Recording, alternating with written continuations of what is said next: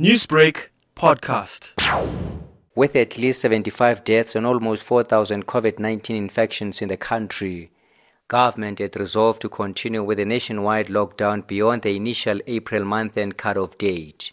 But in his address to the nation last night, President Cyril Ramaphosa announced relaxed lockdown regulations, which will see gradual and phased recovery of economic activity starting from next Friday. The National Coronavirus Command Council met earlier today and determined that the national coronavirus alert level will be lowered from level 5 to level 4 with effect from Friday, the 1st of May. This means that some activity will be allowed to resume subject to extreme precautions to limit community transmission and outbreaks. Some businesses will be allowed to resume operations under specific conditions. Every business will have to adhere to detailed health and safety protocols to protect their employees and workplace and prevent the spread of infection.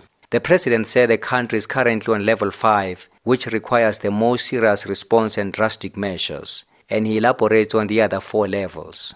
Level 4 means that some activity can be allowed to resume subject to extreme precautions required to limit community transmission and outbreaks. Level 3 involves the easing of some restrictions, including on work and social activities, to address high risk of transmission. Level 2 involves the further easing of restrictions, but the maintenance of physical distancing and restrictions on some leisure and social activities to prevent a resurgence of the virus. Level 1 means that most normal activity can resume with precautions and health guidelines followed at all times.